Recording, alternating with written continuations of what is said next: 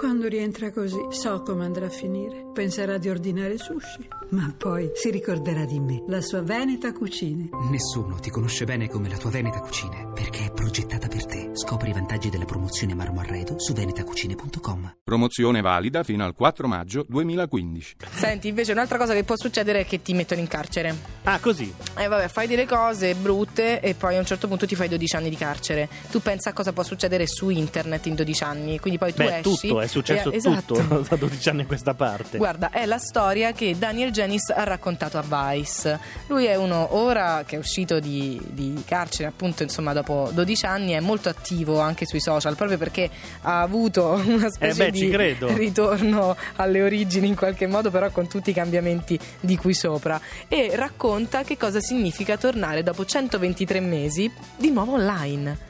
Ma Io non ci posso nemmeno pensare. Vero? Che, che stai usando magari il motore di ricerca sbagliato. Tipo quale motore di Hotbot. ricerca? Giallo, ma, cioè, Scusate, ma lui- ma Netscape. Lui dice: Io mi ricordo un tempo in cui costava tanto ehm, telefonare, quindi non sono abituato a usare così tanto il telefono, ad avere così tanto il telefono in mano. Ha- è riuscito una volta ad usare, mentre era eh, in carcere, ad usare un touchscreen perché un poliziotto gli ha fatto vedere il suo telefono. È una roba pazzesca, cioè è, è indietro di 12 anni. Tu pensa davvero, ne abbiamo parlato prima dei 20 anni di, di Yahoo, no? Ma pensa a quanti. Quante cose, quanti cambiamenti, quanti strumenti diversi noi abbiamo cominciato a usare in 12 anni.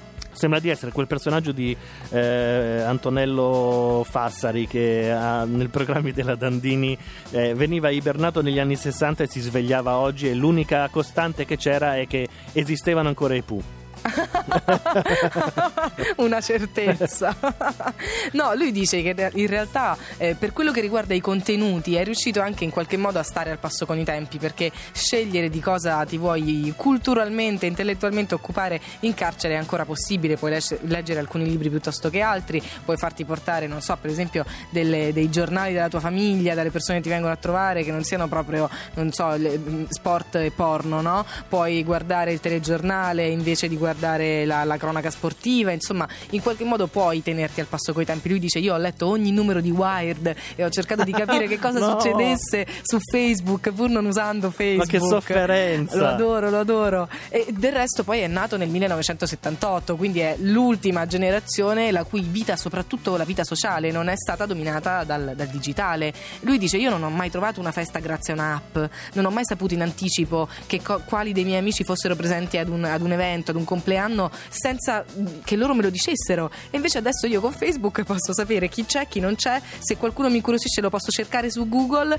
ed è il motivo per cui lui si è ritrovato, per esempio, non soltanto per ripulire in qualche modo la sua immagine anche in seguito alle, alle sue avventure penali, insomma, si è eh, dovuto preoccupare di ricostruire una sua immagine pubblica, pur non avendola, perché è vero, ognuno ti può cercare su Google avere delle informazioni su di te, anche tu su di lui, eh, è assolutamente Certo. bilaterale, però chi mai nel 1978 poteva immaginare che un giorno il primo estraneo avrebbe potuto sapere tutto quello che c'è da sapere su di te? E quindi per lui è iniziata una grande festa. Lui dice che a febbraio nella macchina che lo ha riportato a casa dal carcere c'era un tablet. E preso ovviamente la macchina era Uber, no? non lo so.